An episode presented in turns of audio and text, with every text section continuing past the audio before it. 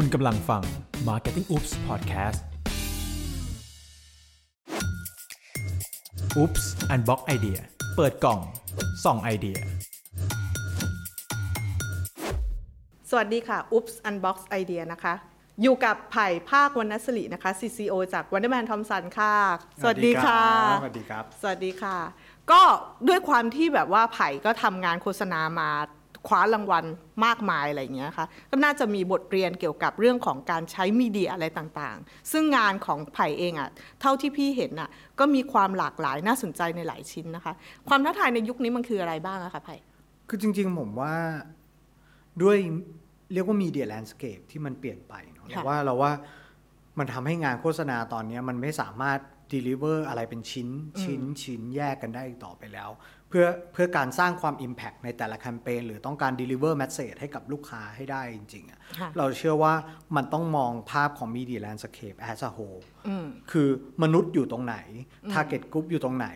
เราต้องสามารถเอา message ของเราอ่ะเข้าไปหาเขาได้ซึ่งเราว่าถ้าเรามองแบบนี้แล้วเราไม่มองชิ้นแยกเมื่อก่อนเวลา brief มามันก็จะขอหนัง1ตัวขอ print ad 1ตัวเดี๋ยวไปแตกกระจายเองคือสื่อมันไม่เหมือนเมื่อก่อนแล้วตอนนี้ใช่คือถ้าเราทำบีฟแค่นั้น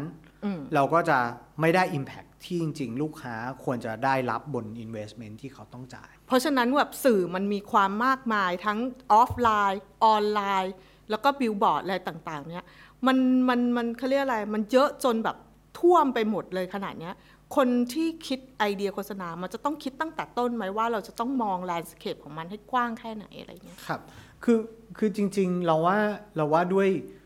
เหมือนที่คุยกันมันเปลี่ยนไปอย่างชัดเจนเนาะมันไม่ใช่แค่มี traditional media ที่เป็นทีวี print ad radio spot billboard เนี่ยก็ถือว่าเป็น out-of-home ก็ถือว่าเป็น traditional media มันมีทั้งเรื่องของแพลตฟอร์มที่แพลตฟอร์มมีกี่อันนะพี่แพลตฟอร์มมีตั้งเพียบถูกป่ะมีช็อตมีแนวตั้งมีแนวนอนมียาวมีสั้น format แม่งก็เยอะ format ก็ไม่เหมือนเดิมถูกไหมเราพูดถึงออนไลน์ในโซเชียลก็เป็นออนไลน์นะออนไลน์ยังมีคอมเมอร์สอีกนะยังมีเว็บไซต์อีกนะยังมีนั่นนู่นแค่พูดกันเหนื่อยแล้วเนี่ยใช่คือสำหรับเราแล้วอ่ะเรารู้สึกว่าการคิดไอเดียทุกวันนี้มันจำเป็นที่จะต้องทำให้ไอเดียมันสามารถ expand ไปได้ในทุก channel ซึ่งจะมันมีคำพูดหนึ่งที่เราได้ยินมาแล้วเราก็ไปฟังเขาพูดถึงมาก็คือ horizontal creativityซึ่ง horizontal creativity คือการคิดงานที่มันสามารถวิ่งแนวกว้างได้เมื่อก่อนเราทำฟิล์ม1ตัวเราจะวิ่งแนวลึกทำหนังให้ดีที่สุดทำหนังให้ลึกที่สุดแต่เราว่าวันนี้มี creative หรือ agency ต้องสามารถคิดงานที่เป็น horizontal creativity ได้หมายความว่าบางทีการลงลึกบนฟิล์มอาจจะเป็น specialist ของ director ก็ได้นะเราจะใช้เวลาในการคิดงานที่มันสามารถวิ่งบนหลากหลายได้เนาะเรานึกถึง funnel ของ advertising funnel ของการทำงานมันก็จะมีตั้งแต่ awareness consideration conversion เฮ้ยเราคิดมัน true ได้หมดเลยไหมการถอดให้ brief มันกลายเป็นไอเดียที่มันเป็น horizontal จริงๆหรือเมื่อก่อนเราจะใช้คำว่า big idea แต่ big idea มันเกิดขึ้นในยุคที่มีเดียมีไม่เกิน 3-4 ตัวแต่วันนี้มันมากกว่านั้นนะไอตัว single message idea ที่เราอยากจะ deliver ในแต่ละแคมเปญที่มันจะสามารถวิ่งและ adaptไปในแต่ละ channel ได้มันคืออะไรเราว่าสิ่งหนึ่งที่ต้องมองหาอะไรก็คือไอ้ตัวแก่นของมันที่มันสามารถ adapt มันสามารถ evolve มันสามารถเปลี่ยนเป็นตาม context ของแต่ละแพลตฟอร์มตาม context ของแต่ละวันได้ไหมคือมันจะต้องกว้างไม่ลงลึกเพราะลึกเท่ากับมันเนวถูกป่ะแต่เมื่อ context เปลี่ยนบางทีมันเปลี่ยนนะวันฝนตกวันPM 2.5 มามันเปลี่ยนได้ไหมวันที่คุณตกน้ำมันขึ้นมันเปลี่ยนได้มันหมุนได้ไหมเราว่ามันต้องหาไอเดียที่มันสามารถมี flexibility ในการวิ่งในแนวกว้างได้ด้วยแต่เวลาที่ไอเดียนั่นหมายความว่าเขาจะต้องคิดมาแล้วแบบแผ่ความคิดออกมาบนมีเดียทุกอันเลยป่ะหรือว่ามันมาจาก big idea ก่อนมาจาก big idea ก่อนครับเราว่าวันนี้สิ่งที่สำคัญที่สุดคือการ imagine target group เนาะว่า target group มันอยู่ที่ไหนบ้างนั่นคือจะเป็นแก่นในการที่เราเริ่มพล็อตแล้วว่าใน horizontal อ่ะมันมีอะไรที่เราต้องแตะบ้างซึ่งแน่นอน target เรามันอยู่ในทุกที่มันอยู่ใน Facebook มัน also อยู่ใน TikTok อยู่ใน TikTok อยู่ใน Twitter อยู่ใน IG เฮ้ยแล้วมันอยู่ใน influencer คนไหนวะอะไรอย่างเงี้ยนึกออกป่ะมันจะลงลึกไปอีกซึ่ง เท่ากับเราคิดไอเดียกว้างเสร็จเราต้องเช็คว่ามันเวิร์กไหมกับช่องที่เราจะเข้าทำหรือแต่ละช่องทำหน้าที่ไม่เหมือนกันในฟันเนลแต่ละช่องทำหน้าที่ไม่เหมือนกันหมายว่าเวลาครีเอทีฟคิดไอเดียหรือเวลาบ้านเราทำงานไปเสนอลูกค้าเราจะ imagine แนวกว้างก่อนเลยว่ามันจะต้องไปทำอะไรบ้าง example ของงานไปได้ไหมถ้ามันไปแล้วมันไปไม่ได้เจอทางตันหมายความว่าไอเดียข้างบนน่ะมันไม่กว้างแต่เวลาคิดไอเดียต่างๆอ่ะแต่ละแพลตฟอร์มแต่ละช่องทางมันก็ไม่เหมือนกันมันจะต้องต่างกันไหมเพื่อให้มันเหมาะสมกับแต่ละแพลตฟอร์มมันจะต้องมีแก่นเดียวกันถ้ามันต่างกันโดยที่จำไม่ได้เลยจะไม่มีใครรู้ว่ามันคือแคมเปญเดียวกัน at least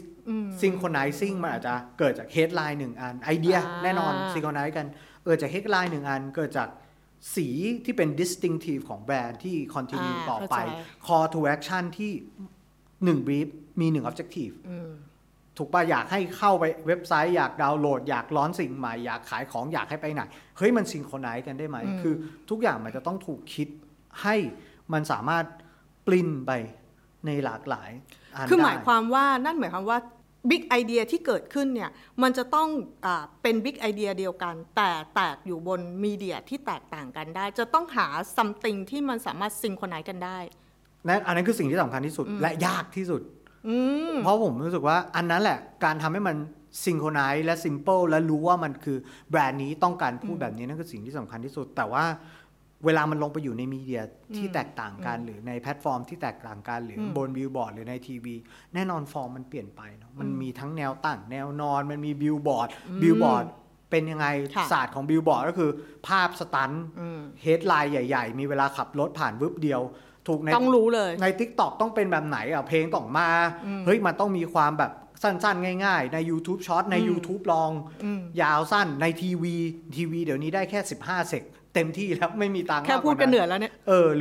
รือทีวีที่ เราอยากจะทำอะไรกับทีวีบ้างทีวีเดี๋ยวนี้ก็ไม่ได้มีแค่ทีวีบอดแคสต์ก็ได้ไปทำกับรายการได้ไหมเราว่าจริงๆแล้วมันคือบน one single big idea หรือ horizontal creativity ที่เราทำเอาออกมามันจะต้องสามารถ evolveไปสู่ทุก touch point ของผู้บริโภคเราเกิดความสงสัยว่านั่นหมายความว่า creative จะต้องทำงานกับ media plan ได้อย่างเป็นเนื้อเดียวกันเลยหรือเปล่าหลายๆครั้งเราเรียกว่าเอา media เข้ามานั่งกับคุยกับเราเลยดีกว่าคือแต่จะเป็นเวการทำงานของบ้านเราที่ใช้วิธีนี้เนาะซึ่งเราค่อนข้างใช้เยอะคือเราจะเอา media เข้ามานั่งฟังไอเดียด้วยคือทำเป็นทีมเดียวกัน as a one team as a one team คือเอาเขามานั่งฟังไอเดียเลยเนาะเรามักจะใช้บ้านผมจะเรียกว่าวันทีมคือวันที่ครีเอทีฟเอางานมาขายมีเดียมี AE มี strategy ขายลูกค้าเสร็จแล้วมาคุยกับมีเดียinput มีเดีย suggest มีเดียช่วยบอกว่าทำไม่ได้อันนี้แต่ส่วนใหญ่เราก็จะ challenge ให้มันทำได้นะมันทุกอย่างมันจะเริ่มต้นจากทำไม่ได้ก่อนแล้วเวลาเรา push boundary มันจะเกิดการทำได้ขึ้นมาจะสังเกตว่าเดี๋ยวนี้แบบ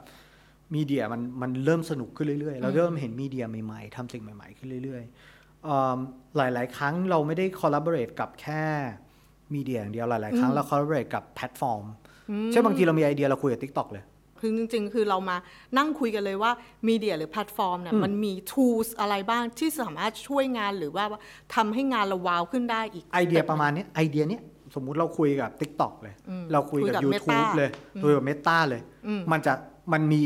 tools อะไรบ้างที่มันจะ deliver ไอเดียนี้ได้ที่ตรงกับ target group ที่เราอยากคุยแน่นอนว่าแพลตฟอร์มมันมี data ของผู้คนอยู่แล้วมันมีเรื่อง target group ที่ชัด segment ที่ชัดอยู่แล้วเฮ้ยไอเดียแบบเนี้ยจะ trigger target กลุ่มเนี้ยไปยังไงทำยังไงได้บ้างหมายความว่าเราอ่ะมาถึงบอกว่า horizontal creativity มันสำคัญเมื่อเราเห็นแนวกว้างเนาะเพราะมันจะมีคนช่วยมาละให้เราลงลึกได้ถ้าเราทำงานแบบ collaborative ได้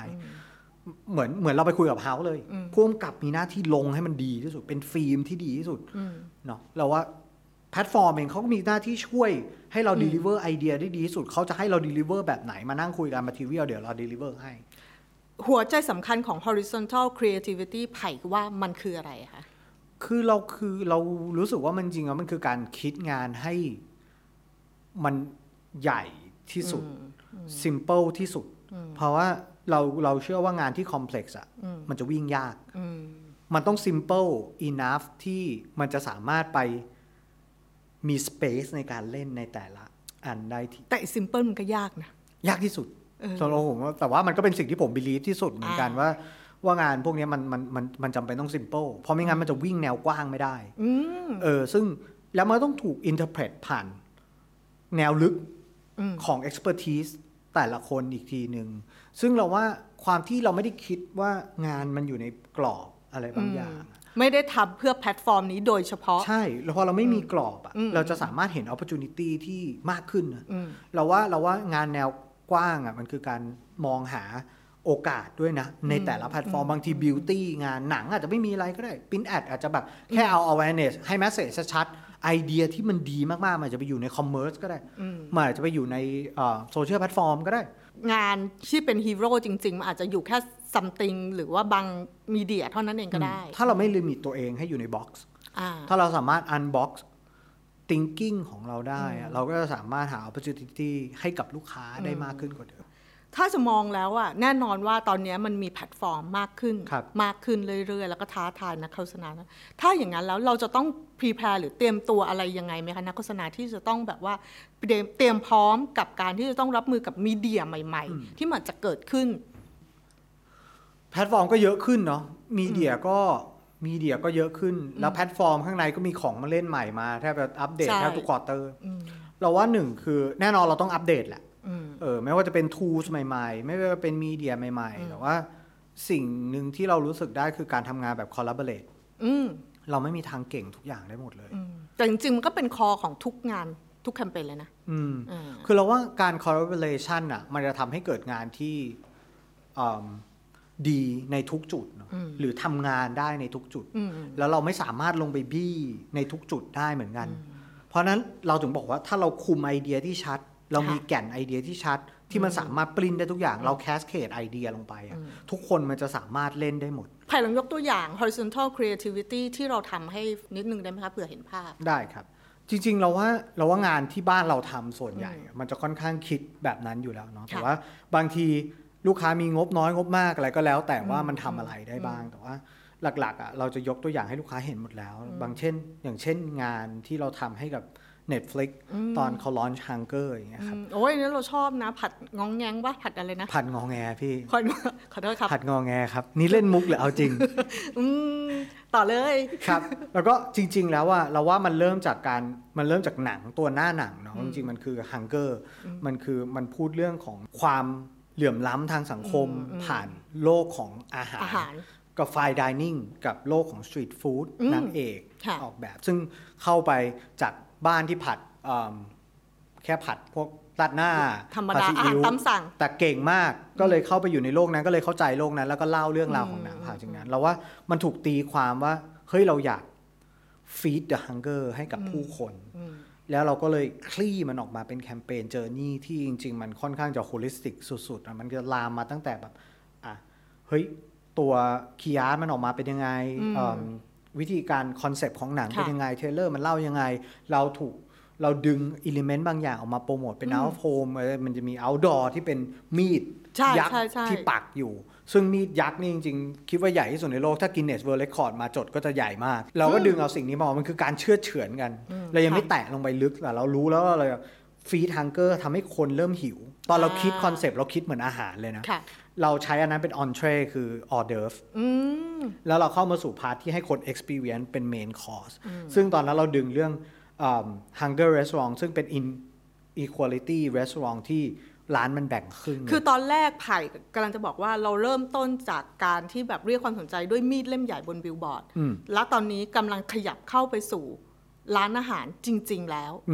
คือการดึง experience จากในหนังออกมาให้คนสามารถสัมผัสได้จริงมันก็คือการ feed the hunger แบบหนึ่งเนาะแต่ว่ามัน main course มันก็ใหญ่กว่าเรามักจะเล่นเรื่อง brand experience เยอะก็คือร้านอาหารที่คนสามารถมาสัมผัสเข้าไปสัมผัสคอนเซปต์ของหนังได้จริงๆคือ inequality เป็นที่คุณสามารถเลือกได้ระหว่าง fine dining กับ street food อยู่ในร้านเดียวกันอยู่ในร้านเดียวกันเลย literally แบ่งครึ่งแบบซ้ายหรูมีแชนเดเลียขวานี่คือจิ้งจกวิ่งเลยแป๊บ คือแบบมีพวงก๋วยเตี๋ยวเลยพวงยิกมาเลยแบบว่าแก้วน้ำก็เสิร์ฟกันแบบป๊อกแป๊กเก้าอี้สีแดงเลยเก้าอี้ให้มันชัดๆ ชัดเจนแบ่งครึ่งเลยแต่ว่าตอนท้ายแล้วมันเป็น experience ที่คนเข้ามาบุ๊กกันเต็มนะใช้เวลาแบบคน 3,000 ซีทเนี่ยเต็มแล้วก็คนบุ๊กกันจริงๆทำร้านอาหารนี่ยากมากเป็นสิ่งที่นักมาร์เก็ตติ้งอย่าหาทำควรเอาไว้เพราะมันต้องโอเปเรตเยอะมากเราต้องคุยกับเชฟ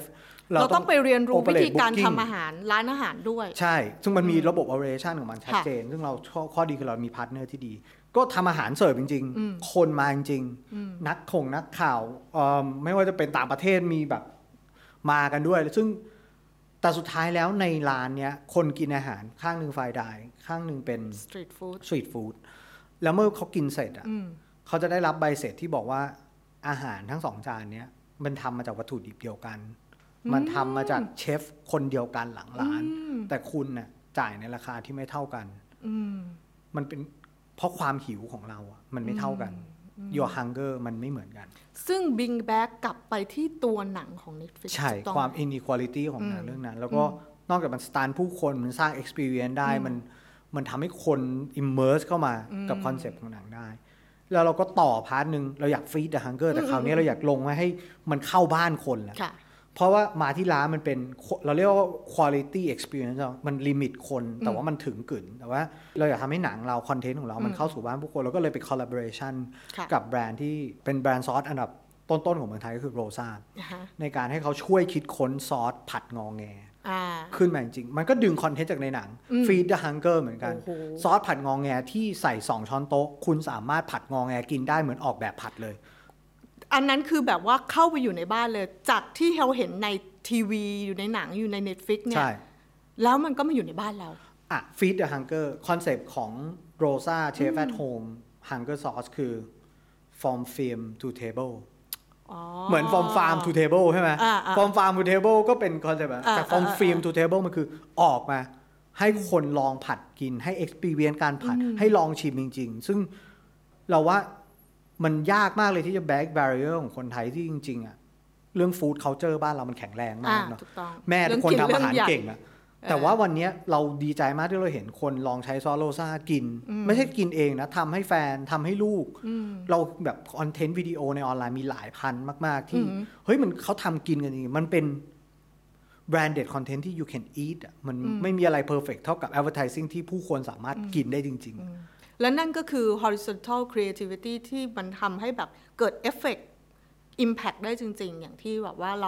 รามองเห็นแล้วว่าสื่อมันเล่นได้หลากหลายซึ่งไส้ในมันยังมีอีกหลาย touch point ที่มันยังซิงค์ขึ้นข้างบนเหมือนกันนะครับไม่ว่าจะเป็น social PR การใช้ social influencer การใช้นั่นนู่นนี่ทุกอย่างจะซิงค์ขึ้นข้างบนที่เดิมหมดเลยซึ่งเราว่าthat's why มันไม่หลุดไปไหนมันเห็นภาพรวมและแก่นของไอเดียที่ชัดเจนนั่นคือ horizontal creativity ที่เราคิดว่ามันถูกมา implement บน brief จริงๆก็ horizontal creativity นะคะน่าจะเป็นอีกหนึ่งสูตรนะคะที่ให้นักการตลาดนักโฆษณาค่ะลองไปปรับใช้ดูนะคะเพื่อที่จะทำให้แบบว่าทลายข้อจำกัดของสื่อที่มันหลากหลายในยุคนี้นะคะวันนี้นะคะก็ขอบคุณไผ่มากๆเลยค่ะที่มาเป็นเกียรติให้กับพอดแคสต์ของ Marketing Oops นะคะขอบคุณค่ะขอบคุณครับ